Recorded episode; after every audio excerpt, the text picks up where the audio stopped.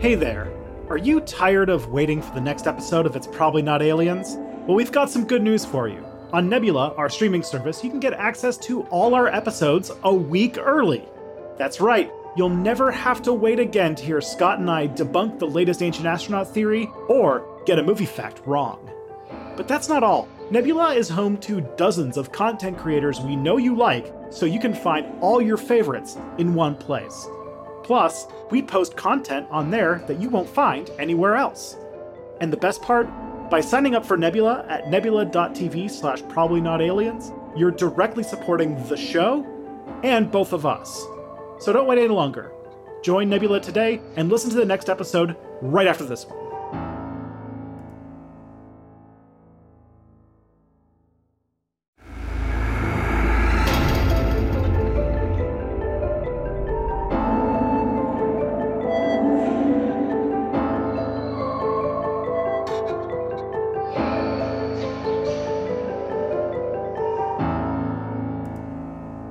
Scott, Yeah. Hi. we have a new guest today. Okay. His name's Jose. All right. And I decided to, because we usually have way too casual of an open to our podcasts That's true. where we just kind of like ramble and it really confuses the guests. So I decided to write a custom Song. introduction Oh. to Jose so that everybody can know who he is and what he does and everything like that. So I can talk a little bit about that. Yeah. Honestly, this is what we should be doing for all the guests. Yeah, so yeah. I'm excited. Yeah, hit me with it. Okay, so Jose is defined as a passerine bird in the family Corvidae, native to eastern North America. Okay. He lives in most of the central and eastern United States. Some eastern populations might be migratory. Uh, the resident population okay. also lives in Newfoundland. Uh, breeding populations are also found around southern Canada. Yes. Uh, Jose breeds in both deciduous and coniferous forests and is common in residential areas. well, I don't need to know our guests' breeding That's true. That's a information. I don't think I, I don't think I need to know TMI. that much. Um, his coloration is predominantly blue with a white chest and Okay. underparts and a blue crest. Um, has a black U-shaped collar around his neck and a black border behind the crest. this is good actually for the audience to get a Yeah. good visual because you know we don't record the cameras for this part so this is good this is helpful Other interesting facts about Jose is that his plumage does not change throughout the year, oh thank god yeah and that there are four subspecies of Jose, and that All he predominantly feeds on seeds and nuts like acorns. Interesting. So those are some like facts about Jose. i mean just my initial reaction sounds like you're less describing a hu- a single human and more like you are describing uh, an entire group of animal like birds? It sounds like a bird that you're talking about. Maybe. Okay. I just did a Google image search on Jose's profile picture. Yes. And I got the Wikipedia page for. Oh, now I see it. Okay, it's the that's a Wikipedia page for Blue Jay. Blue Jay. So I'm guessing that the other section I have here about Jose being the official Major League Baseball team for Toronto is also wrong. Probably we can ask. Jose's here. Jose, are you a Major League Baseball team by any chance? It's been a few years, uh, but not recently, no. It's behind you. Yeah. I like to think of that that way. I win more than the Blue Jays, I can tell you that much. Haha. Don't we all? and just to confirm, you're a person? I like to think of myself more as an experience. That's a good answer. Yeah. well, thank you so much for being here. Yeah, everybody, this is not a Toronto baseball team, nor is this a species of corvid that is extremely loud and lives in my backyard. But this is actually Jose, whose actually old name explicitly said you are not a J. hmm I do remember that. yeah, that's a very old name. I decided to just live my truth and uh, just be Jose. That's awesome. So could you just tell us all on the internet for people who don't know who this person is and what the hell we're talking about, who you are and what your what your whole thing is? What is the experience of Jose? what is the Jose experience? Yeah. Sure. Well, I am someone with a YouTube channel. I've named it Jose because uh, that's my name. And on that channel, I publish a number of videos ranging from topics about, you know, how misinformation is spread on social media with a host of various odious figures to more lovely videos about classic TV shows from the 80s, 90s, and aughts, going into depth on like how they were made, how they changed over the years, and their lasting impact. Yeah, I was like, how do I sell this? I'm like, Jose makes videos where he either is reading all of Ben Shapiro's terrible political fan fiction, or he's doing a four hour video about the sitcom Dinosaurs from Yes. the 90s. I'll have you know that video is only slightly over an hour. but they're all good. Yeah. I just love watching your stuff so much. It's so good. Oh, thank you. And they're such delightful. I mean, th- I do this with all sorts of like long form video essay sort of content. Like when I'm in the middle of animating stuff for videos, like editing that doesn't require any audio, I'm just like, what's the longest video I can pull up right now where I can learn something, but I don't have to keep finding something new every couple of minutes. And so I especially enjoy your sitcom retrospectives for that. Jose's channel is a great podcast.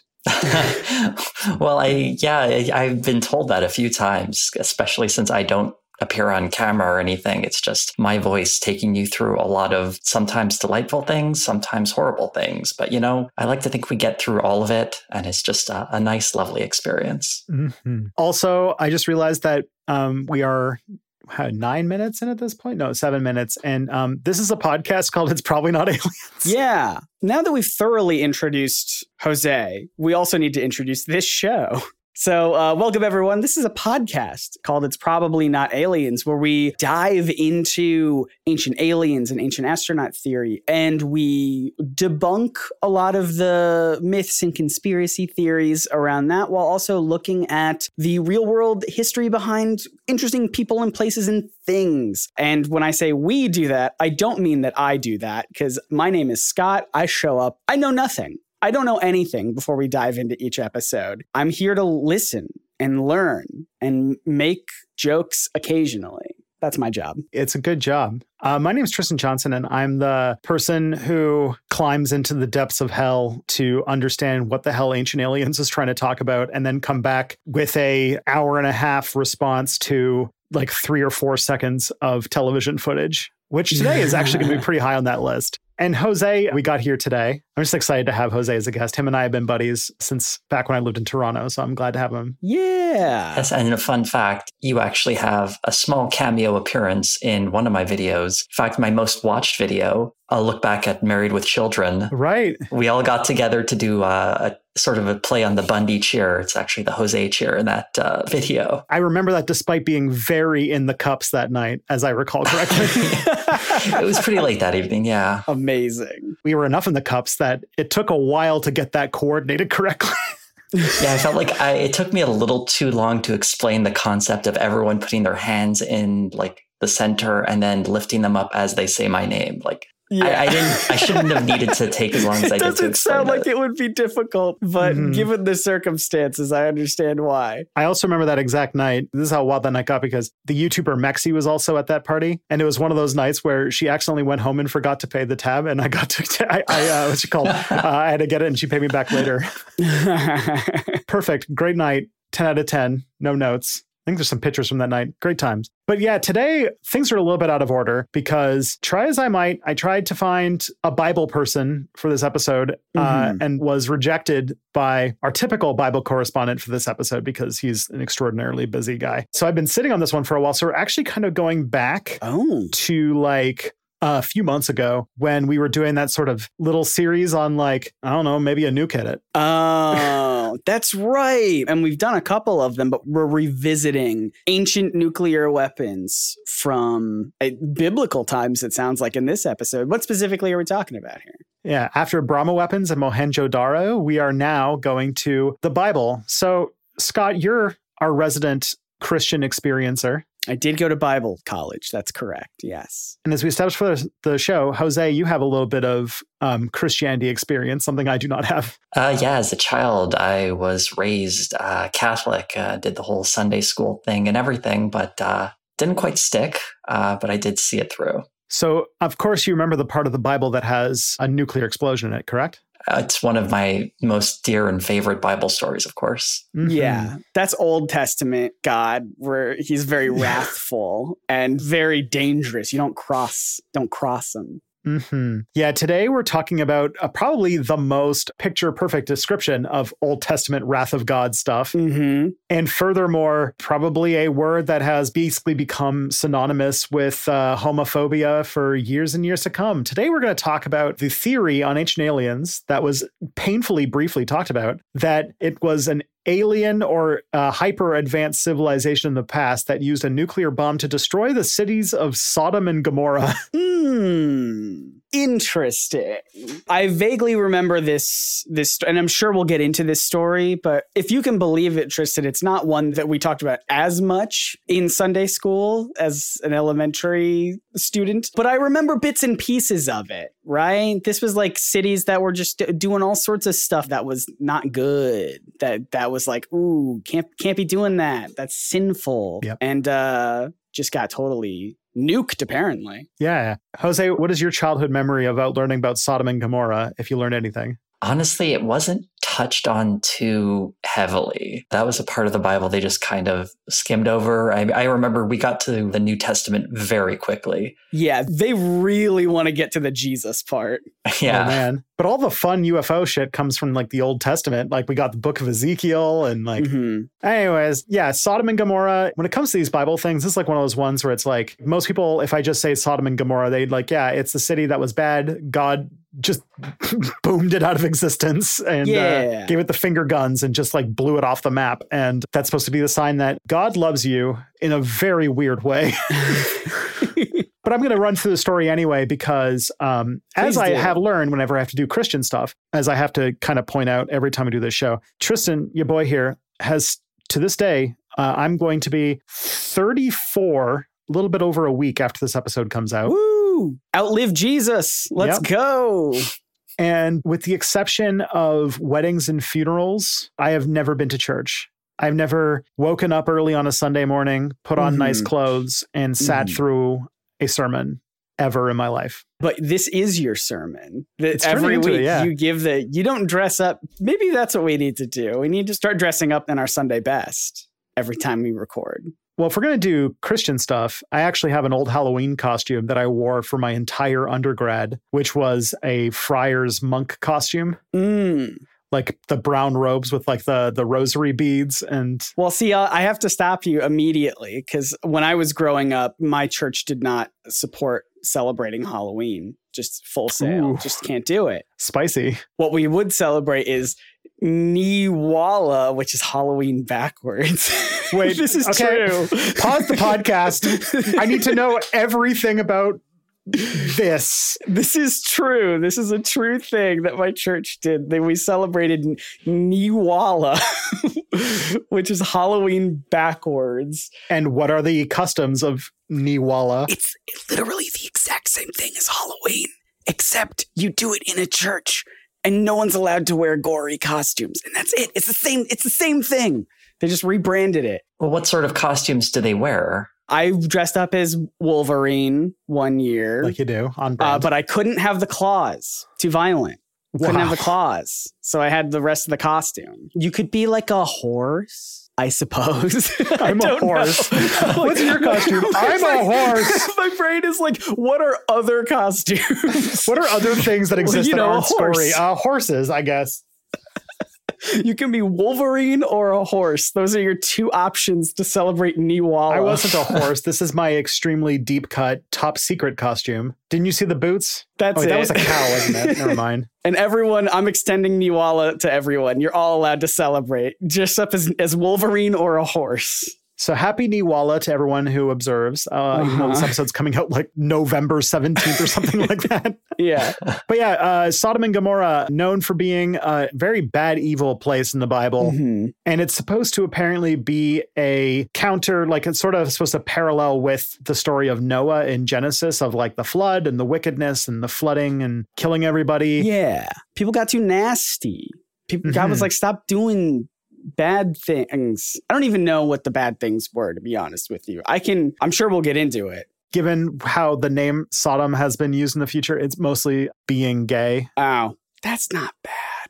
That's not bad. So yeah, uh, in the Bible, Sodom and Gomorrah are mentioned frequently by prophets and in the New Testaments as symbols of human wickedness Mhm. and of the power of divine retribution. So much so that it, even a similar story to Sodom and Gomorrah also exists in the Quran. So it's in the Torah, it's in the Bible, and it's in the Quran. ah, multiple accounts. Do they give it different names or is it just Sodom and Gomorrah? Looks like it's the same word.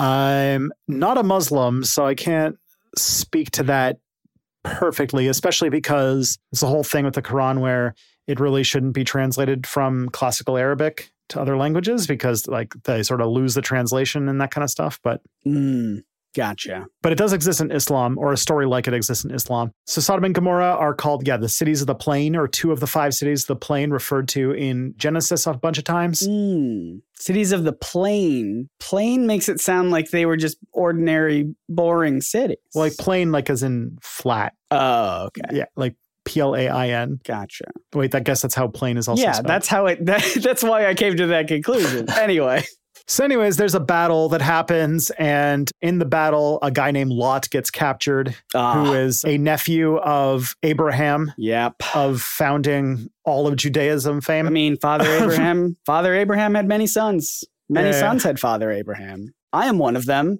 and so are you. So let's all praise the Lord. That's how the song goes. I think. Yeah, so I guess God gives notice to Abraham that Sodom has a reputation for being wicked. First of all, Abraham, this is the guy who, like, earlier in the Bible was like, Do I really have to kill my son, God? And God's like, Yes. And then he's like, Actually, no, I was just fucking with you. Don't kill your son. Yeah. Big test. But I'm I'm glad that you got as far as try to kill your son, that you mentally got there. Good job, buddy. Mhm. So then when he's like, oh, you know, Sodom's really evil, and and then Abraham's like, oh no, I know what this means. I know where this is going. I know this is going. And so Abraham goes, wait, you're going to kill everybody, including the good people in in Sodom and Gomorrah? Are you sure? You're painting a lot of people with a broad brush there, God. But then God's like, all right, I'll make you a bet. Hmm. If you can go to Sodom and Mhm. find 10 good people, Oh. then I won't destroy the city. So to settle the bet, God sends some angels to Sodom and Gomorrah to find 10 good people in order to see if Abraham is right. Gotcha. So at any point during this, do you think that Abraham's getting flashbacks to the whole thing with him and his son? And he's like, God's not really going to do it though, right?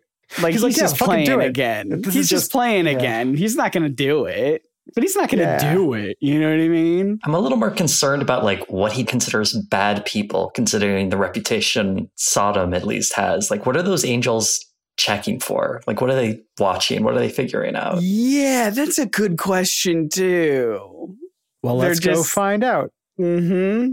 The angels go and they meet Lot, who is now living in Sodom and Gomorrah after being captured, Yes. Sodom specifically. And he says, Hey, come into my home, angels. Yeah. Let's, Come let's on chill. in." Let's put on some brewskis, watch the game of, Mm-hmm. I don't know, slinging rocks at things. Sure. apparently these are some rather thirsty angels because Oh. as soon as these angels arrive, reportedly every single man in the city shows up Oh. and surrounds the house, telling Lot that they need to surrender the visitors so that they, quote, may know them. And that is where the term of knowing somebody biblically comes from. Oh. Gotcha. hmm But don't worry, Lot is a good person because Okay. instead of like, you know, tossing over the angels to ha- be known Sure. by the sodomites. Wow, that's actually the word we have to use. Yeah. That's the accurate term. But instead, he's a good guy. So instead, he offers the mob his virgin daughters. Oh. But apparently, they refuse Huh. and threaten to do a lot worse. So the angels, they use a plus five shield of blinding Okay. and they blast them all with light and make the whole crowd go blind. All right. This whole time, I want you to know that I am picturing like quote unquote biblically accurate angels, right? Yeah, just like spinning wheels Just of eyes spinning wheels of eyeballs, and everyone's just like, I don't know how I'm gonna fuck that, but I'm gonna fuck that. I'm going to find out. There's only one way to find out. So, because Lot was such a good person in offering up his daughters to a mob of rapists, basically, Yeah. the angels warn Lot that God's super duper pissed at Sodom and Gomorrah and he's going to go nuclear on these guys. Mm-hmm. And so Lot takes his time getting ready to go Mm-hmm. because they're like, you need to leave now. And he's like, I'll do it in the morning. so blasé. Yeah. It's like, okay, yeah, yeah. Huh. I heard about Isaac. I know this isn't a big deal. Yeah, he's not gonna do it. God's Yeah, not yeah. gonna do it. So then he leaves. He he dilly daddles, uh, Mhm. as they say in the Bible. Yep. That's ancient Aramaic. Mm-hmm. So basically, the angels say that to Lot and his wife and his two daughters, uh, they take them by the hand and tell them, like, lead them out of the city, going to the hills. His two daughters, who are mysteriously still by his side. At Yeah, somehow. Still sticking around after all that. They're right there and like, uh, okay, sure. Things are complicated at this point. yeah. So then there's an instruction given to them, though, which is that you need to leave the city and don't look back at what God's doing. Oh, I swear to God, no matter what you do, don't look back. Go to the hills. But then Lot says, well, the hills are too far away. Can I go to Zoar instead? The whiniest guy Oh ever my who's being saved from a destruction. talking directly to God, and he's like, "I know you're God, but like, I've got my ideas." yeah, I got my own thing going on.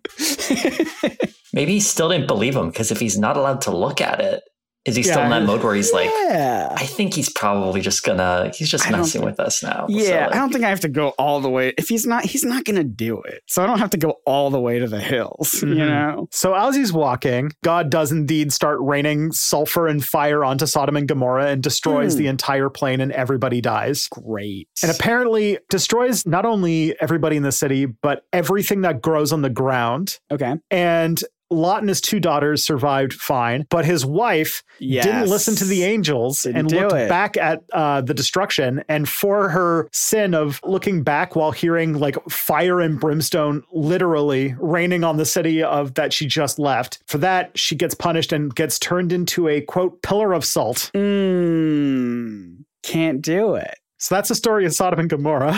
I have a lot of takeaways from that story. I have notes. I have notes. If we if we can get this, uh, this is a good draft. But if we can punch up the story of Sodom and Gomorrah real quick, I do love the fucking attitude on Lot though. love Like, it. Wouldn't change a thing. Boy, it doesn't sound like the angels looked very hard for ten people. They, They found one guy. They found one guy, and then immediately we're, we're just like, no, I think this is the one guy. I mean, they met Lot, and if Lot's like the best guy in the city, they're like, "Oh, this guy, he just Yeah, offered this- up his daughters." And This guy's great. He offered up his daughters against their wishes. What a champ. like any good host, yeah. someone comes to your house, like, "Oh, let me get you a water. Do you want a coffee, daughters, anything yeah. like that?" Yikes. So that's the story of Sodom and Gomorrah, the full Mhm. story. You could see from that story that, you know, with some creative interpretation, a nuclear bomb would not be the worst interpretation of what you were seeing here. Especially, and we've talked about this before, but when you have multiple accounts from different cultures of, of the same sort of story and they all sort of have the same details, then it sort of lends credibility to this idea of like, okay, well, even though it sounds, you know, very fantastical, clearly it must have been real. And so if we're trying to base everything in a more like scientific thing, then like what could be this like fiery thing that destroys entire cities? We know from a modern perspective could be a nuclear explosion of some capacity. hmm So clearly ancient people had nukes. If I even want to lean on it a little bit, you know, blinding the people, Yeah. turning into a pillar of salt, like looking back, being too close, the blinding of the light or something. I don't know. Yeah. So I'm still trying to wrap my head around the mechanics of someone turning into a pillar of salt. And like someone had Yeah. to witness that, right? So does that mean like Lot's wife was standing in front of them? The angels just like, trust me, she turned into salt. yeah. yeah. That's true too. Like, yeah, she must have been ahead of them and looked around and then became salt. Or like Lot was like holding her hand and she was behind him. And then all he felt was just he stopped feeling human hand and lifted it up and was just like, salt. And he couldn't look behind. So he's like, I don't know. She's probably salt now. That's all that happened. I think that's how the movie would be made. Yeah, It'd be that's very how it dramatic where his made. hand just comes forward and it's shaking and the salt is just falling and he's like, no. Yeah. Mhm. Oh, that's very dramatic. Yeah. This might surprise you to know that there actually might be a few cases where there was a real event that inspired the legend of Sodom and Gomorrah. Oh, well, this that doesn't surprise me at all, right? Because that's what the whole theory is that it's nuclear mm-hmm. weapons. So you're going to talk about how it's nuclear weapons Or something else. or something else. But we'll find out about that All right. after this. After the music.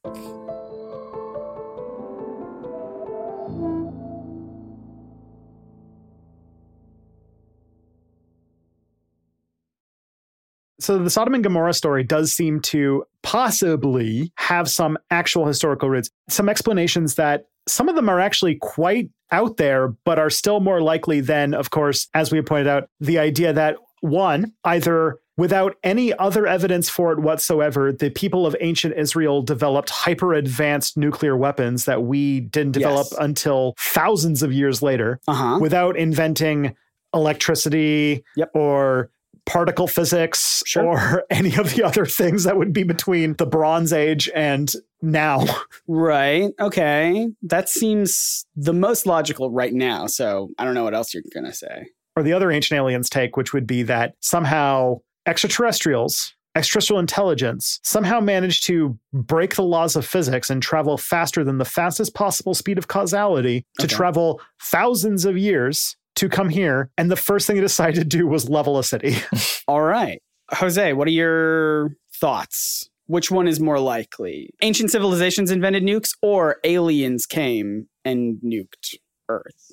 Place your bets. Vote with your phones. Yeah. Rolling this around in my head, very carefully weighing all the options and evidence in front of me, hmm I'm leaning toward about a 73% chance it was aliens.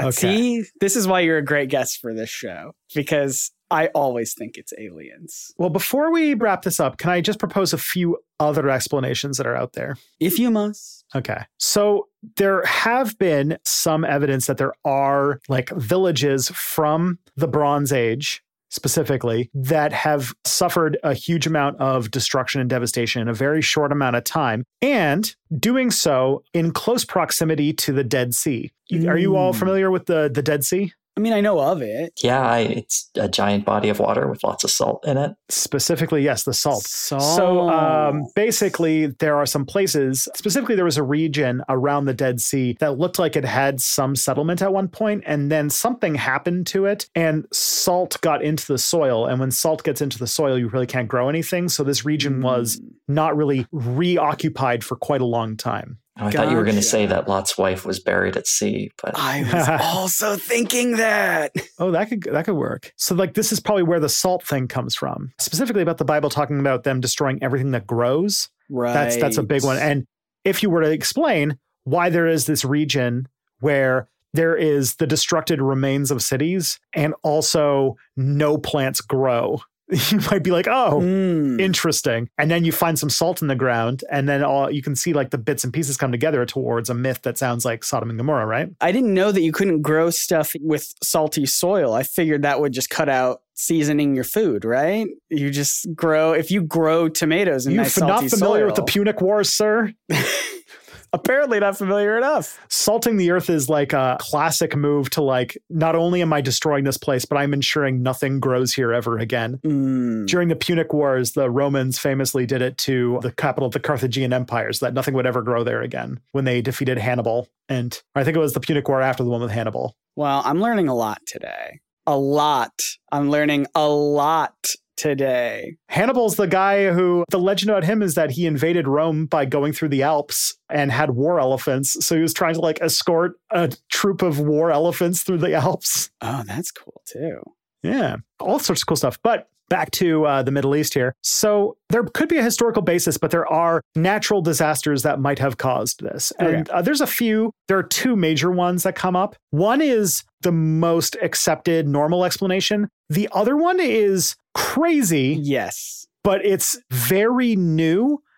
But it's getting a weirdly good amount of scientific, like, there's not enough science to say this is definitive, but enough to say that this is more likely than you'd think. Oh. So- Uh, the first one is very normal. All right, yeah, hit me with the normal one. Yeah, that the Dead Sea got hit by an earthquake sometime between the Oh. years of 2100 and 1900 BCE. Okay. And in that earthquake, it would have created showers of steaming tar Oof. that would have destroyed some towns. And if they Yeah. were on the fault line that's in the Jordan River Rift Valley, the city could have been destroyed in the earthquake. There could have been raining tar, and water Okay. from the Dead Sea could have seeped into the soil during the earthquake, which would have salted the earth and made it so nothing grows. Oh, okay. Because I was wondering about the there were like because it mentions like stuff like falling from the sky or something. So you're saying that's like tar and such. Mhm. does tar Okay. smell like sulfur? Because sulfur is mentioned in the story. That's true too.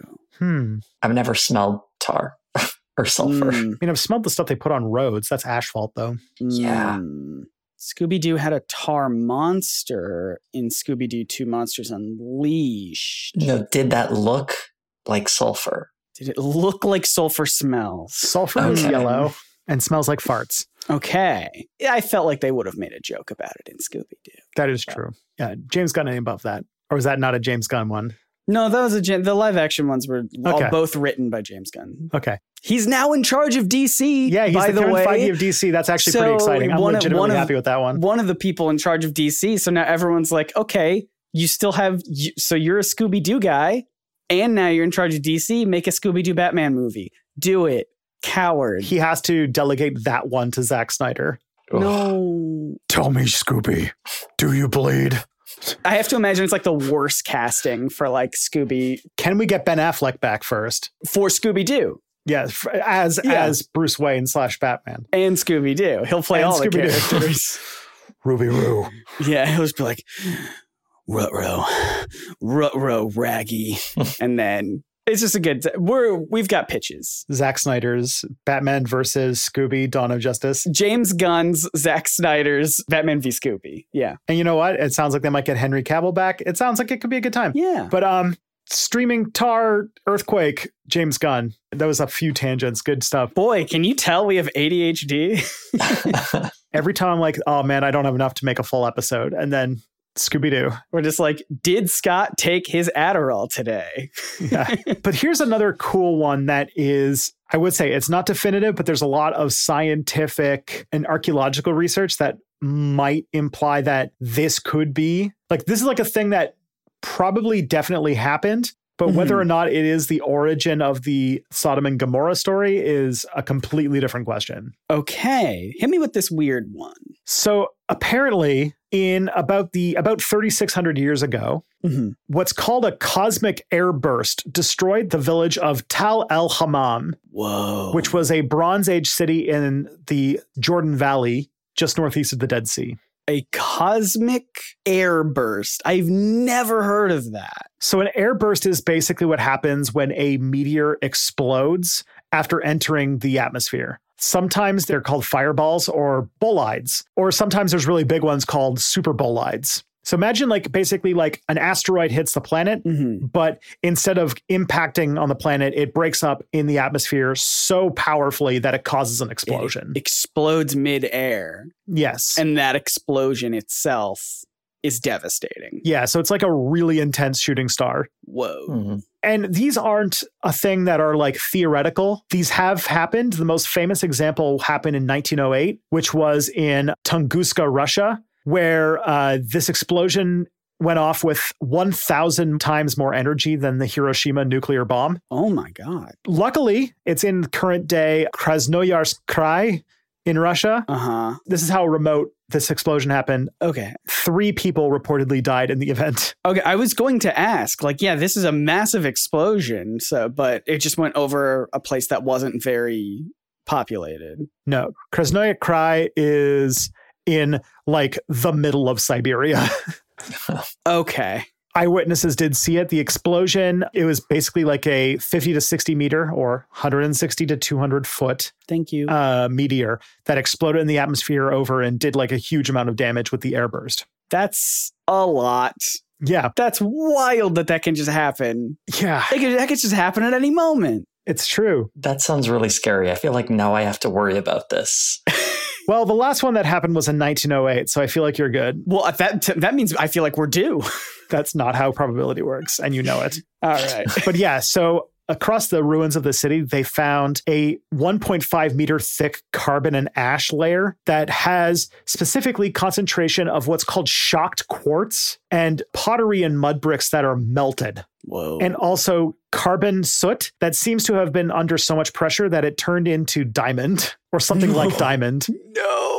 And also, there's some other like chemical compounds found that imply that there's melted plaster. And on top of that, they found some metals, specifically traces of platinum, iridium, nickel, gold, silver, zircon, chromite, and quartz. The big one that is good to note is iridium. Mm, Geology talk if you ever see iridium in a layer, or in a geological record, Okay. all alarms go bing, bing, bing, bing, bing. This is an asteroid. Oh. I don't think iridium really naturally forms on Earth very often, if at all. Oh. Uh, so the only way that it comes to Earth is through asteroid impacts. okay. So, according to the study, the airburst destroyed a four or five story tall palace complex, as well as a huge four to five meter thick rampart, which is about like 15 foot thick ramparts. Goodness. And also, of the human remains found, they show signs of what they just wrote in archaeology speak extreme disarticulation and skeletal fragmentation, Okay. which means that the bodies were basically blown to pieces.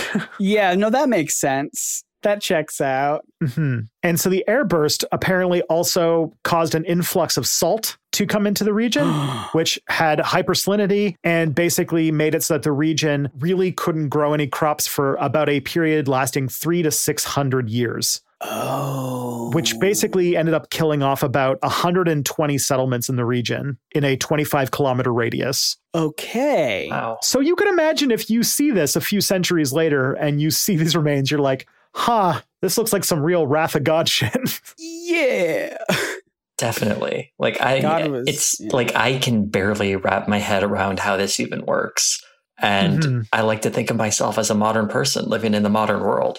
Go back a few thousand years and with no concept of what a meteorite even is, Mm-mm. or at least how Yeah. they work and how like they might interact with the atmosphere.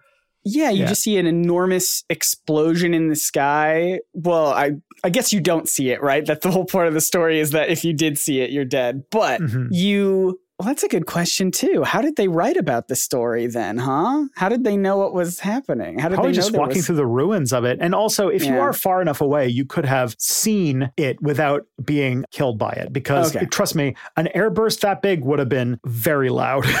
Yes. like there'd be like fire in the sky and stuff like that. Because not only is it an airburst, but also the meteor explodes in the sky. it explodes and just rains destruction. I wonder how long it would take people to like want to go explore that. Like, oh, I, let's cr- go over where that explosion happened with fire Yeah. falling from the sky.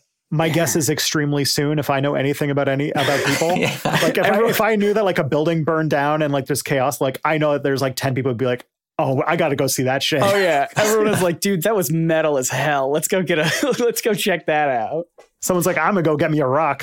I'm gonna go get me a, a space rock. The thing is, like, this was like really interesting and might have been the second oldest city destroyed by an airburst. Uh, there's another one that's actually been found in Abu Hureyra in Syria, which is probably the earliest site that has an oral tradition that was written down. So these airbursts do happen. hmm And so, yeah, they could be a modern day hazard because they could happen all of a sudden. Luckily, the Earth, very, very big, mostly water. Like the fact that it happened in Siberia makes sense because I don't know if you saw how big Siberia is, but like throw a dartboard Yeah. at the Earth and you have a decent chance of hitting it. hmm hmm So like theoretically, it could just be happening all over the place, but it's just in the oceans. I'm sure we Mhm. would detect things, right? We have sensors and stuff. we have seismographs and stuff like that. Something we would have picked up. What's interesting about this story when it kind of came to the market was that initially people had a lot of skepticism towards it because there's such a prevalence of pseudoscience. This feels like something that would be just completely pseudo archaeological. To the point where Mm. Cracked wrote an article about it a number of years ago, Mhm. and they kind of got in some heat over it because they thought that they were printing like this nonsense story, but they actually did their they did their work. That's interesting. So because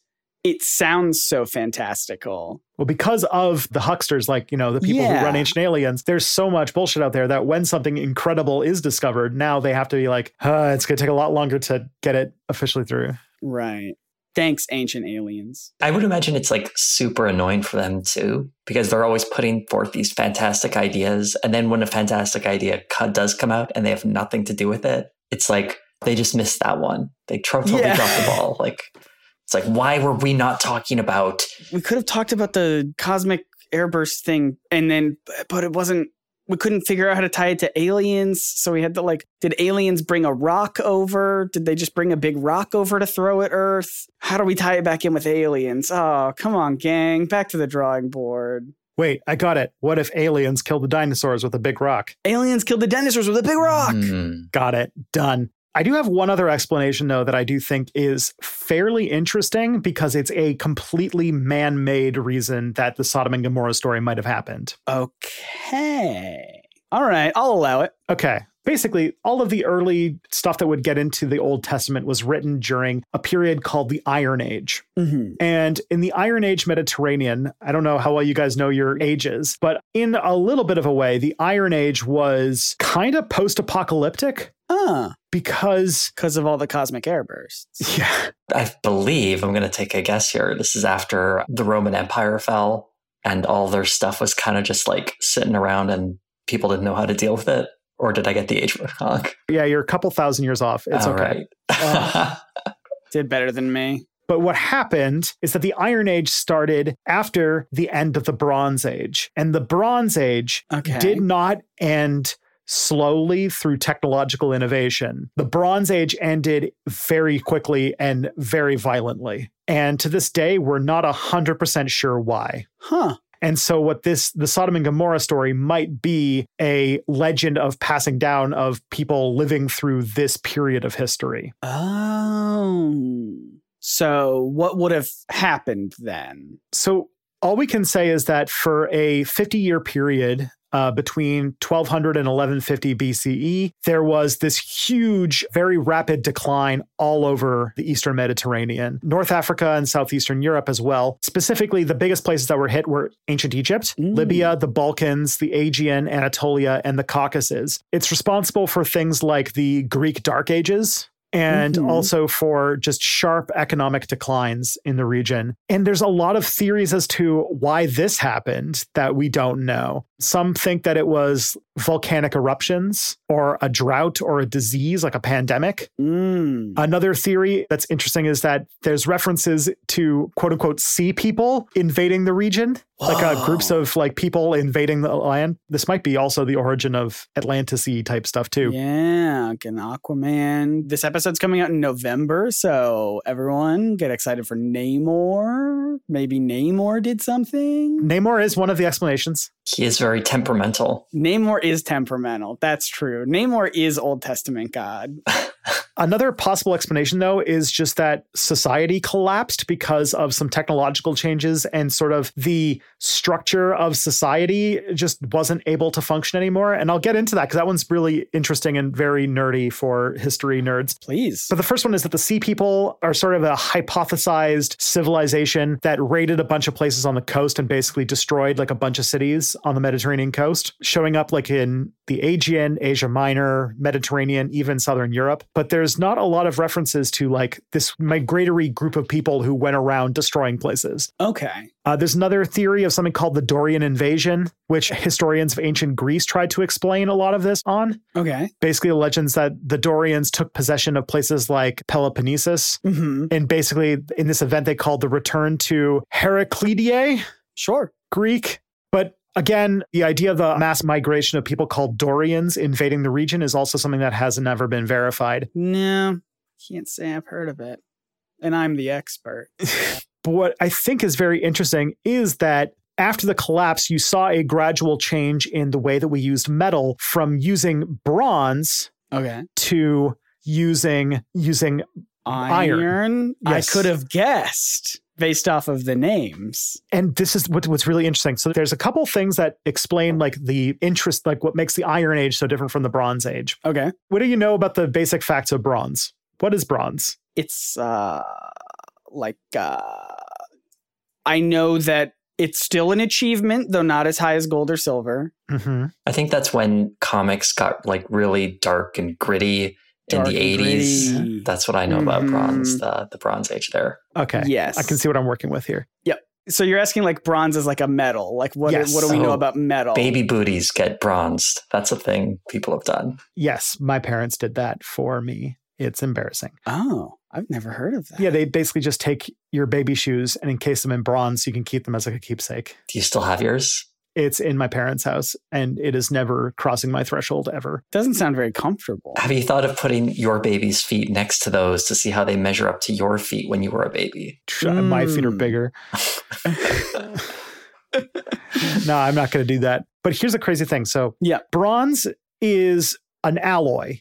An alloy is basically when you take two different types of metal and you mix them together to make a different metal. Stir it up. Yeah, okay. Anybody who's played a game with a crafting system probably knows that bronze is made from tin and copper. Ah. Tin and copper don't really exist in deposits in the same places, which means that in order to make bronze, you have to have a really large trade network between places that have tin and places that have copper. What that results in is that the Bronze Age had a lot of very big top heavy societies because they needed to facilitate this trade network. And also because bronze was so expensive to produce, the people who had all of the weapons, uh, the bronze weapons and the bronze armor had to be really rich. So this meant that you had this society where there was an extremely powerful, top heavy government that had their wealthy elite have all of the weapons and all of the wars happen with them. Okay. I think I talked about this when we've talked about Egypt in a previous episode that ancient Egypt was an extremely centralized society that had like an almost planned economy. Mm-hmm. And it's because it was in this Bronze Age that they had this sort of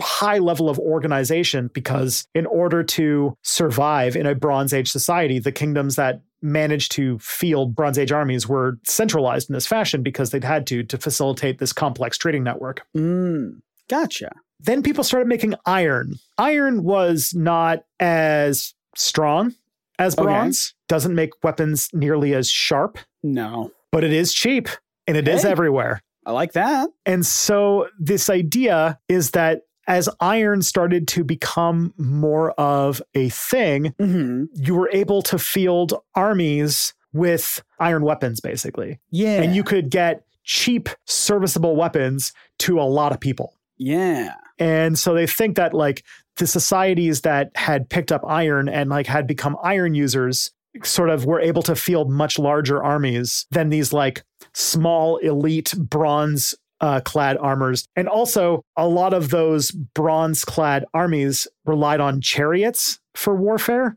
And Um, a lot of the people who made use of iron, this is another thing about ancient weaponry that people don't talk about much. They, didn't use it to make swords often. The sword was sort of like the pre gun version of like a pistol, right? Like it was a sidearm, it was a thing you used for self defense. But they would Uh-huh. use the ancient version of an assault rifle, which is basically a spear. A spear. Now, I don't know if you know much about warfare, but anything to do with horses doesn't Yeah. do great with spears. Yeah. The spears were banned at Niwala because of all the horses. There you go. Yeah.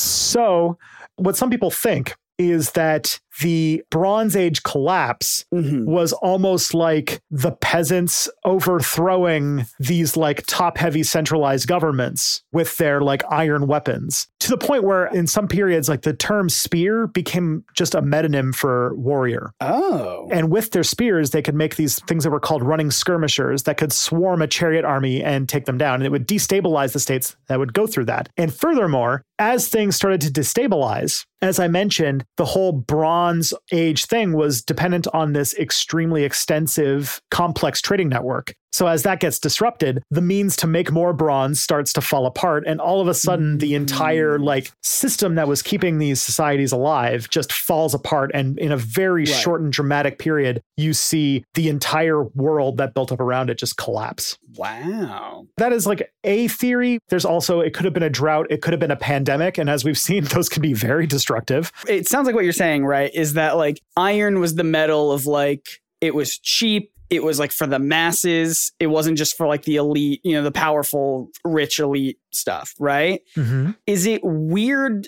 that a superhero named after Iron, Iron Man, is like a wealthy individual elite Oh, my- person and not like a horde of people who are just like, yeah, we'll we'll all be superheroes together with our iron.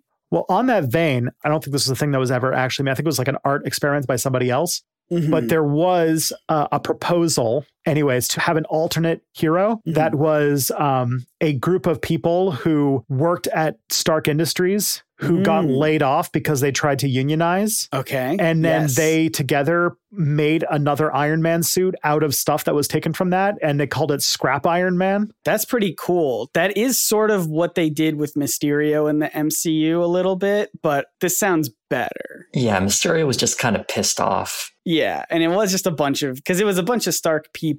I like the idea of them just doing their own Iron Man. isn't it also kind of like the vulture's story in the other Spider-Man movie. That's kind of yeah. I mean, less. He was trying to steal stuff specifically from Tony Stark. I think he got fired as well. It was it's kind of annoying how many of Spider-Man's villains are really just like Iron Man villains, but for some reason they're fighting Spider-Man. Yeah, because Tony's dead now, so they're just like, I guess I'll just beat up this kid. Ah. He's got one of them suits. That's because every good Spider-Man villain is becoming an anti-hero in their own. They're like, what if we did Morbius? No, we have plans for him. Mhm. Big plans. we have big plans. So that's like one of the thoughts of what kind of tore apart this period. But again, that is a very complicated answer, and there are a lot more simple answers that it could have been a bubonic plague, Sure. like pandemic that that tore the society apart, hmm or a drought, or volcanoes. All those because there was Yeah. uh, time to that period a volcanic eruption in Iceland that Mm. could have caused the sun coverage to go down, which would have caused crop failure, which could have like caused a whole systemic collapse as well. So there's a lot of different explanations, but the sort of experience of that apocalyptic period Yeah. could have passed down as the Sodom and Gomorrah story because, you know, sea people or revolting Iron Age workers or Yeah. any of those things destroying the city of Sodom could have been like, you know, the memory of like God's wrath coming down and, you know, give it a few generations, right? Yeah. I have a feeling when they were leaving the city, that Lot was like, all right, family, let's get out of here. And then, like, just forgot to tell his wife. And so it's just like, oh, that's going to be embarrassing if I, if I just tell people that I forgot. So I have to be like, no, she, She's salt now. she looked and she saw, and it wasn't on me. It's not my fault. And remember the rules. You can't turn around to check if I'm lying. So uh, let's Mhm. eyes forward the whole time. Eyes Yeah. forward, kids. Your mom is right behind us. She was assaulted. She was assaulted. Well done. Mhm. You know, I didn't think I was coming on that kind of podcast where we just drop puns like that, but Uh, yeah, sorry, that was a painful one. So all of those explanations, Bronze Age collapse, earthquake, even a meteorite, all Yeah. of those way more likely than maybe aliens or Aliens hyper technology with no evidence at all. Yeah. That's fair. Jose, what are your thoughts? I mean, we, you I feel like you went into this 73% probably aliens. Where are you? Yeah. yeah, I, I was weighing the evidence this whole time. I mean, no one can see me, but I've got uh, you know a calculator Mhm. here, and I'm taking notes on every single step we take It's true. and recalculating the probabilities with each new piece of evidence. It's one of those calculators that like prints out like on a paper. So like it's you've got Stock ticker. spirals of yeah, you've got spirals of paper around you as you've just been calculating. Yeah, stuff. it's it's getting really intense over here. And like I gotta say now, the aliens hypothesis is now sitting Mhm. at uh, 86%. Oh, damn. whoa, it increased. Got better. That's pretty good. There you go, guys. For the first time ever, it's been scientifically proven to be aliens. Yeah. If you want a, a full workup of the math, you can probably ask Jose specifically for Yeah. that. At Jose, not a J on Twitter. I do have my DMs open and uh, I respond to every single DM I'm ever sent. Excellent. That is a dangerous thing to say to a public facing audience. Yes, I, I hope people know how serious I am when I say that. Oh, wait, they can't even see my Twitter. No, uh, don't send me any DMs. I will delete all of them. Doesn't want the truth to come out. but where else could people find you online if they want to hear more of your opinions and your takes, your hot takes? Yeah, if they heard you do this and then they're like, I need to know what this guy thinks in extreme depth about Yeah. Frasier. Mm-hmm. Well, luckily, I do have a video on Frasier called A Touch of Class, which I quite like that title. But my channel's much easier to find than typing all that in. You just go to YouTube, you type my name, J O S E. It should be one of the top results. And if you see a lovely little blue jay icon, that's me. A beautiful selfie. That's basically the quickest way to find me. Yeah, we'll have links in the show notes. And thanks again for joining. This was a lot of fun. I feel like we learned a lot about a lot of different things. Yeah, this uh, this is a wild one. This is one of those ones where I started being like, I don't know how I'm going to tie this all together. And then yesterday I was like, you know what? I'm not gonna. It's just going to be a lot of. It's all. There's a thread there. I appreciate it. I feel like I would have paid a lot more attention in Sunday school if the lectures were a bit more like this, like trying to figure out how these stories Yeah. all work. But I guess they kind of have their own agenda. It was God. yeah, it works because it's in the Bible, yeah. and so that's that's how I was always taught it. It's Bible says like, that I believe it or something like that, right? Yeah, the Bible tells me so. So Hey, you can follow us on Twitter at probs not aliens. That's our Twitter account. And Tristan and I also do things on the side. You know, this is obviously obviously our big money maker. We had one uh, sponsor one time, so that covers us for at least the next three or four years. But on the side, Tristan, what do you do as your side hustle, side gig? I run a YouTube channel called Step Back where I talk about things going on in the world and why it's important to understand history to make the world make sense. Uh, my most recent video was a sort of two parter on the history of post Soviet Russia. There are a lot of very interesting opinions coming out of that in the comments, but uh, so far I'm proud of the project. But Yeah. Scott, That's me. What if I wanted to learn about nerdy subjects through the lens of creativity and vulnerability? Where would I want to go for something like that? You can go to my YouTube channel called Nerd Sync. I have so many videos. Uh, I wanted to do like 8 million Scooby Doo videos this month or last month, I guess, by the time people are listening to this. I just couldn't fit it in, but I, at least I'm going to have one up, which is going to be about why Scooby Doo early cartoons have a laugh track. Why does Scooby Doo have a laugh track? As well It's as other mystery. Hanna Barbera Aliens. cartoons. Aliens. Aliens, probably. It's a very fun video. I've been spending a lot of time editing it and I filmed in a lot of different locations. It's fun. Go check it out and leave us some good reviews on this podcast. That would mean a lot to me. Wouldn't it mean a lot to you, Tristan? No. It would mean a lot to me, though. Yeah, there you go. So do it for Jose.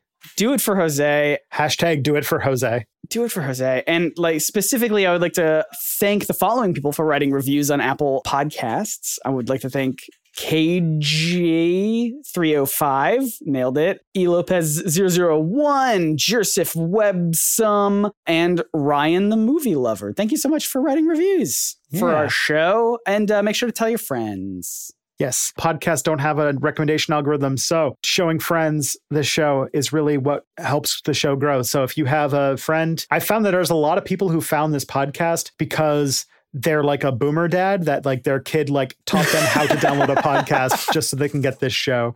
I guess we are a good boomer podcast. Excellent. I'll take it. This episode is sponsored by Metamucil. and the best place to send people is a very simple website, probsnotaliens.com. It's got links to everything uh, iTunes and Spotify and Google Podcasts. It's got so many different ways to find our show. So go send people there. But until next time, my name is Scott Niswander. My name is Jose. And my name is Tristan. And remember, friends, the truth is out there. Caw, caw, caw, caw.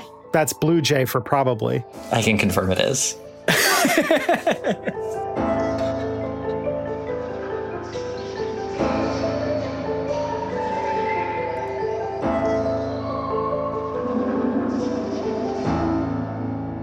Blue Jays are the most annoying birds. They sound terrible. I'm still on the call, just so you know. Uh, I'm still here.